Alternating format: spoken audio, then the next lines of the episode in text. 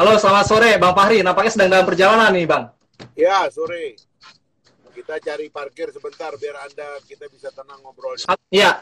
Bang, sebelumnya saya ingin mengucapkan selamat dulu karena sudah dianugerahi bintang Mahaputra Nararia dari Presiden Jokowi. Happy nggak dengan anugerah yang diberikan sama Presiden Jokowi? Atau justru jadi beban akhirnya? eh, biasa aja. Santai aja, kan hidup ini apa namanya uh, harus dijalani kan. Uh, uh, begitu ceritanya. Hmm. Kabarnya ini bukan sesuatu hal yang menggembirakan buat uh, Bang Fahri, tapi suatu hal yang justru karena dapat saya baca dapat persiapan apa uh, liang lahat juga atau apa Bang? Saya baca di salah satu media. Iya dapat ini, dapat kapling kuburan. Jadi ini dikasih bintang jasa, tapi juga dikasih kapling kuburan. Uh -uh.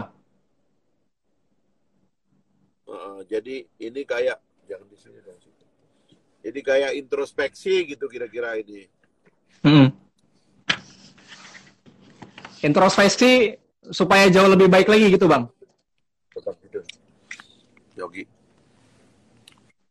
Ya, karena apa namanya uh, ini kan dikasih saya sih saya sih bercandain supaya orang jangan ngelihat uh, bintangnya doang, tapi juga lihat ini ada ada kuburannya nih, kaplingnya mau dikasih ini gitu. Hmm. Gitu. Nah, anugerah ini kan diberikan ke Bang Fahri dan Bang Fadlizon. Ini kan menuai kritik ya dari masyarakat. Bahkan politisi Partai Demokrat Ferdinand Hutahayan juga mengkritik keputusan ini, Bang. Gimana kalau menurut Bang Fahri?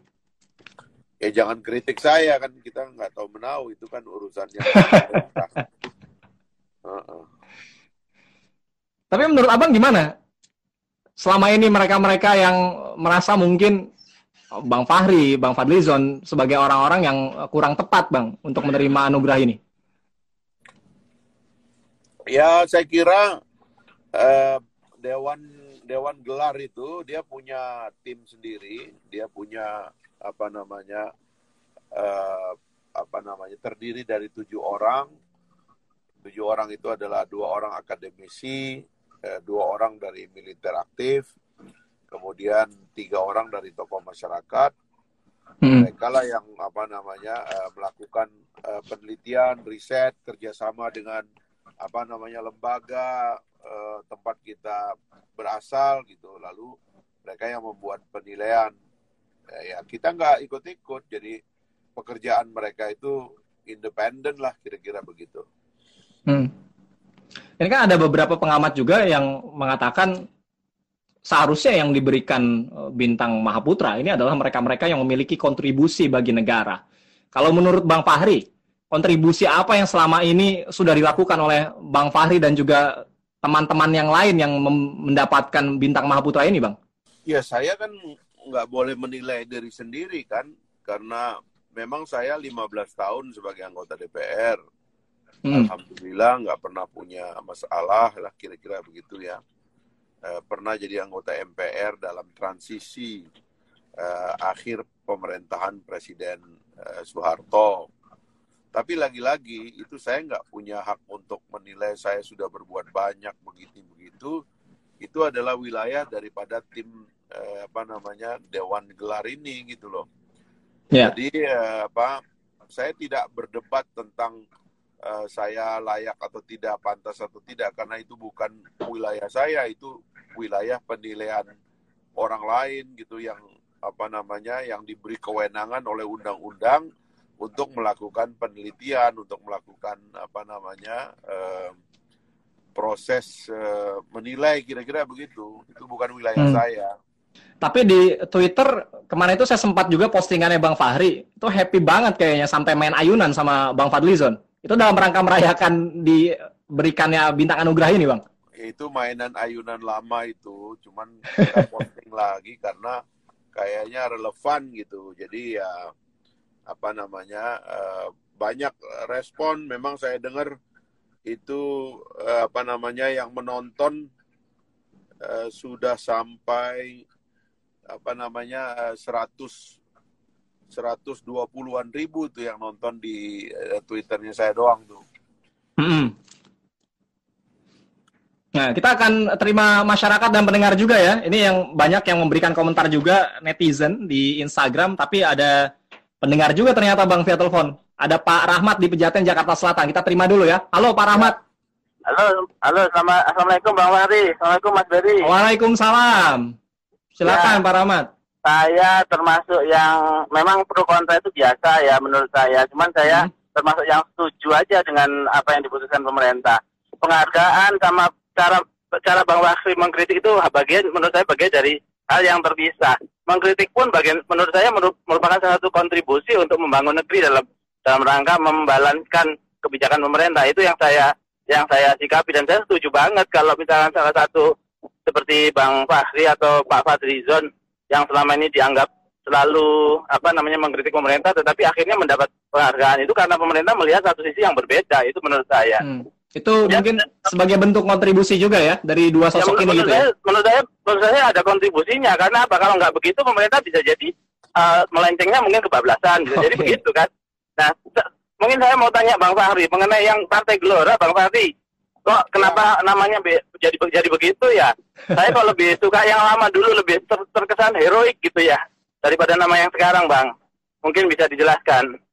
Kalau dulu kan Garbi kayaknya wah heroik banget gitu ininya. Kita aja Bang. Oke, okay, terima kasih. Waalaikumsalam. Ya, Garbi Silakan. Itu, Garbi itu adalah ormas masih ada. Eh, itu adalah eh, apa namanya judul diambil dari pidatonya Pak Anies pada waktu itu. Itu mm -hmm. apa namanya tentang arah baru Indonesia. Nah, lalu dia menjadi ormas ya dengan ormas itulah kemudian uh, kita mendiskusikan kembali uh, karena kita mau membuat sebuah partai politik gitu. Nah, partai politik itu uh, namanya itu harus lebih uh, berorientasi semacam pergerakan gitu. Hmm. Makanya dia kalau di ormasnya itu namanya gerakan arah baru, ya kan tapi arah baru itu semacam kegiatan berpikir intelektual gitu nah kalau gelombang rakyat ini kan kegiatannya itu tidak saja pikiran tapi ada pergerakan di sana gitu makanya namanya gelombang rakyat Indonesia atau disingkatnya gelora gitu dan hmm. kata-kata gelora ini adalah termasuk kata-kata yang hadir dalam tradisi Indonesia melalui apa namanya Bung Karno. Bung Karno paling senang dengan kata gelora ini gitu. Itu ceritanya itu. Kenapa akhirnya namanya yang dipilih Gelora jadinya ya? Ya. Hmm. Nah, selain via telepon, ada juga yang bertanya via Instagram ini, orang, orang radio. Selanjutnya sikap politik Bang Fahri terhadap pemerintahan Pak Jokowi dan juga pemerintahan eh, ke depan akan seperti apa Bang? Masih tetap kritik atau diam-diam aja nanti jadinya? Saya tidak berubah, ya insya Allah saya tidak pernah uh, punya uh, apa namanya kebiasaan berubah. Tapi saya sudah beda posisi. Saya 15 tahun kemarin menjadi anggota DPR yang uh, kritik dan pertanyaannya kepada pemerintahan itu memang ada imunitasnya gitu. Hmm. Nah, sekarang kan kita sebagai rakyat biasa, tentu cara kita mengerjakan atau mengkritik pemerintah itu tidak boleh berpretensi seperti anggota DPR Sebab kalau anggota DPR itu dia punya kewenangan dan dia juga punya imunitas. Kalau kita ini kan harus membatasi diri dari ketidakmampuan atau dari ketiadaan apa namanya eh, hak-hak yang melekat kepada saya sebagai rakyat biasa kan. Memang sih kalau saya eh, punya ide, pikiran di masa yang akan datang tidak boleh kritik kepada pemerintah itu dikriminalisasi rakyat juga harus diberikan kekebalan untuk mengkritik pemerintah. Menurut saya begitu di masa yang akan datang. Hmm. Artinya kalaupun mengkritik tidak akan seluasa seperti waktu jadi anggota dewan ya? Ya kalau dulu tidak ada ini, tidak ada apa namanya hambatan hukum. Ya dulu itu orang kebal, apa namanya imun saya. Hmm. Nah, sekarang kan tidak imun, ya kan bisa-bisa uh, dapat masalah kita kalau salah memilih kosakata kan kena undang-undang ITE nanti kita itu. Iya. Yang penting imun dari COVID-19, Bang. Itu yang paling penting kalau sekarang. Ya, insya Allah kalau itu sih kita coba jagalah dengan minum Amin. pon-pon dan jamu. Gitu. Oke, Bang, ada penelpon lainnya. Uh, sebentar. Dari Pak Indra Dani di Bekasi. Halo, Pak Indra. Halo, sore, Pak. Selamat sore, silakan, Pak. Iya. Halo, Pak Fahri Hamzah. Selamat sore. Ya, sore. Saya Ketua Gerakan Cinta Indonesia, Pak. Saya Indra Dani, Ketua Gerakan Cinta Indonesia, sangat menolak penghargaan yang negara berikan kepada Bapak. Apa Hmm. kontribusi Bapak? Berjuang, berdarah, pengorbanan yang di Taman Makan Pahlawan sana, Bapak apa? Kritik Bapak tidak mencerdaskan buat rakyat selama ini. Nggak ada itu kalau saya lihat. Tiba-tiba Bapak dikasih penghargaan. Waduh, saya protes. Saya berharap dicabut lagi tuh bintang penghargaan tanda jasa dari pemerintah, dari negara untuk Bapak. Nah, Saya protes protes protesnya ke pemerintah, Pak. Jangan jangan Oh ke iya, saya Bang Fahri. terima dong. Fahri Hamzah ini apa kontribusinya buat bangsa dan negara? Terima Oke, kasih. terima kasih Pak Indra Dani di Bekasi. Harusnya protesnya ke pemerintah ya, Bang? Dia dia sama Gimana? dengan marahin bayi yang lahir. Kenapa kamu lahir katanya gitu. kamu gak pantas lahir ini. Apa-apaan kamu? Dia bilang begitu.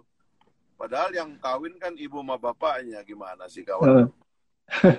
ya kira-kira anu lah. Kurang nyambung kawan tuh.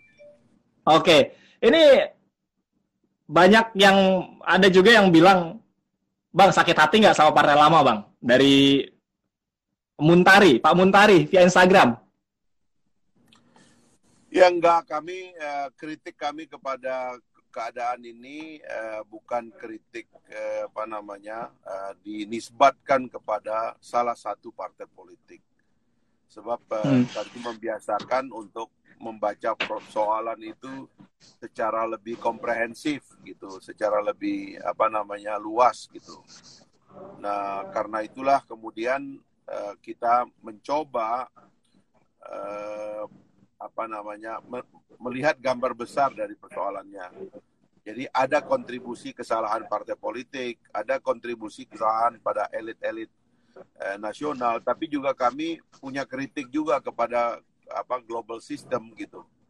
Jadi eh, yang penting adalah sekarang kita cari cara eh, bagaimana kita berkontribusi secara maksimal eh, apa namanya untuk membesarkan bangsa dan negara kita dengan eh, modal yang kita miliki sekarang, Hmm. menggalang persatuan, ya kan, eh, dan mengintroduksi eh, cara berpikir baru dan- tentang cara kita mengelola negara.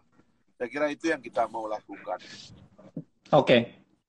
Bang, ada pertanyaan, ini kaitannya mungkin sama tahun 2024 nih, Bang. Dari Eki underscore Nahu Maruri, Bang. Bang Fahri, punya keinginan buat nyapres nggak? Eh, ini kita baru aja bikin partai politik, gitu kan kita baru mengembangkan struktur, ya kan kita baru mulai mengembangkan atau berdiskusi untuk menawarkan pikiran-pikiran kepada masyarakat, gitu. Eh, apa namanya? Kita lihat nanti karena eh, sebuah ide itu dibeli atau tidak oleh masyarakat itu akan tentu ada alasannya gitu. Kira-kira itu aja yang penting kita lakukan terlebih dahulu. Hmm. Ada komentar via WhatsApp juga yang banyak yang mengucapkan selamat untuk uh, Bang Fahri atas diberikannya anugerah bintang Mahaputra Nararia. Kemudian dari Instagram ada dari Twitter ya, Zazima Rashid. Ini keliling diwawancara sama beberapa media, pejabat sibuk jadi wakil ketua umum partai. Terus apalagi kesibukannya? Ada juga yang nanya via Instagram, bisnis apa bang sekarang?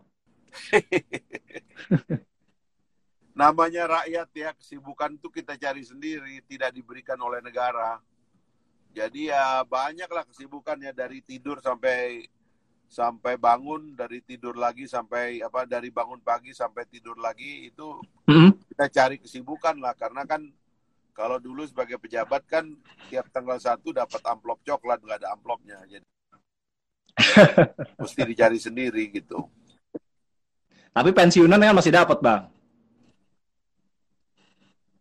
Ya 2 juta Oke, bang.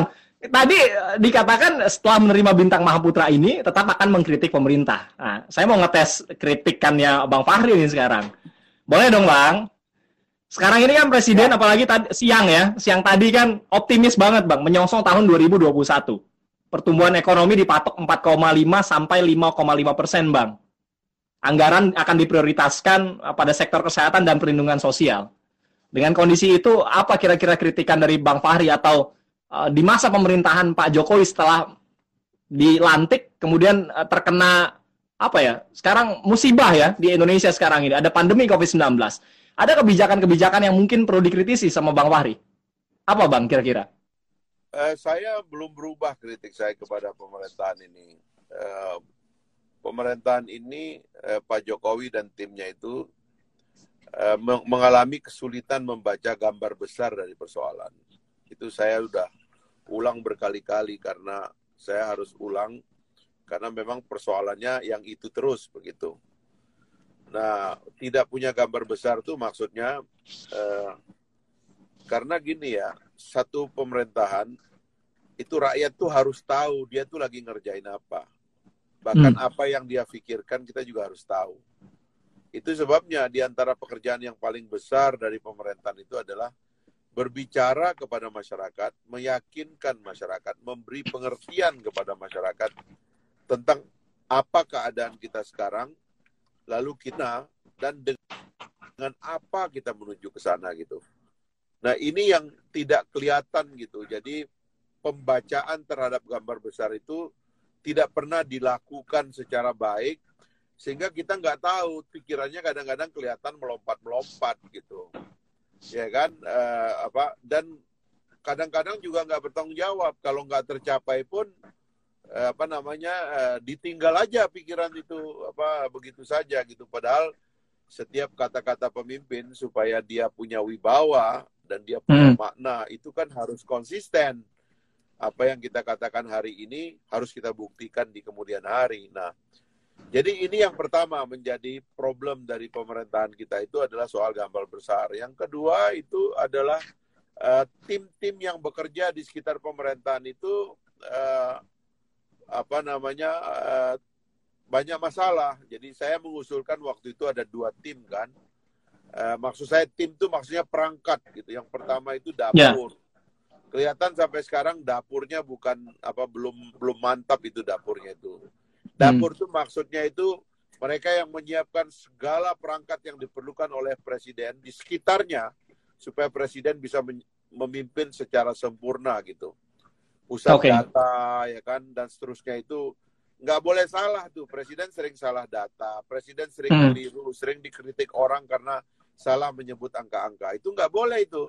Hmm. Tapi kemarin ini udah disampaikan ya langsung ke Pak Jokowi ya Bang, udah bisik-bisik lah ya.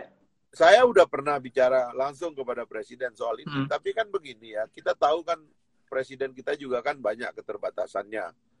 Terutama karena menurut saya dia kan tidak lahir sebagai politik politisi nasional. Dia awalnya kan lahir sebagai politisi lokal kan. Nah harusnya Hmm. inner circle-nya inilah yang memenuhi segala kekurangan yang dimiliki oleh presiden supaya presiden nggak boleh kelihatan berbuat salah. Jadi inner circle itu harus Oke. menciptakan sistem yang membuat presiden itu tidak kelihatan berbuat salah gitu. Baik. Ya, udah dites tadi kritikannya Bang Fahri tetap memang masih kritis dan mudah-mudahan nanti depannya setelah menerima penghargaan bintang anugerah Mahaputra Nararia ini juga tetap mengkritisi pemerintah. Siapa pun pemerintahannya tetap dikritisi, Bang. Bang, terima kasih sudah live di Instok apa Baik. kata mereka di Radio Sinta. Sukses terus untuk Bang Fahri dan tetap Mantap. jaga kesehatan, Bang. Mantap. Selamat sore, Bang. Sore. Assalamualaikum. Assalamualaikum warahmatullahi wabarakatuh.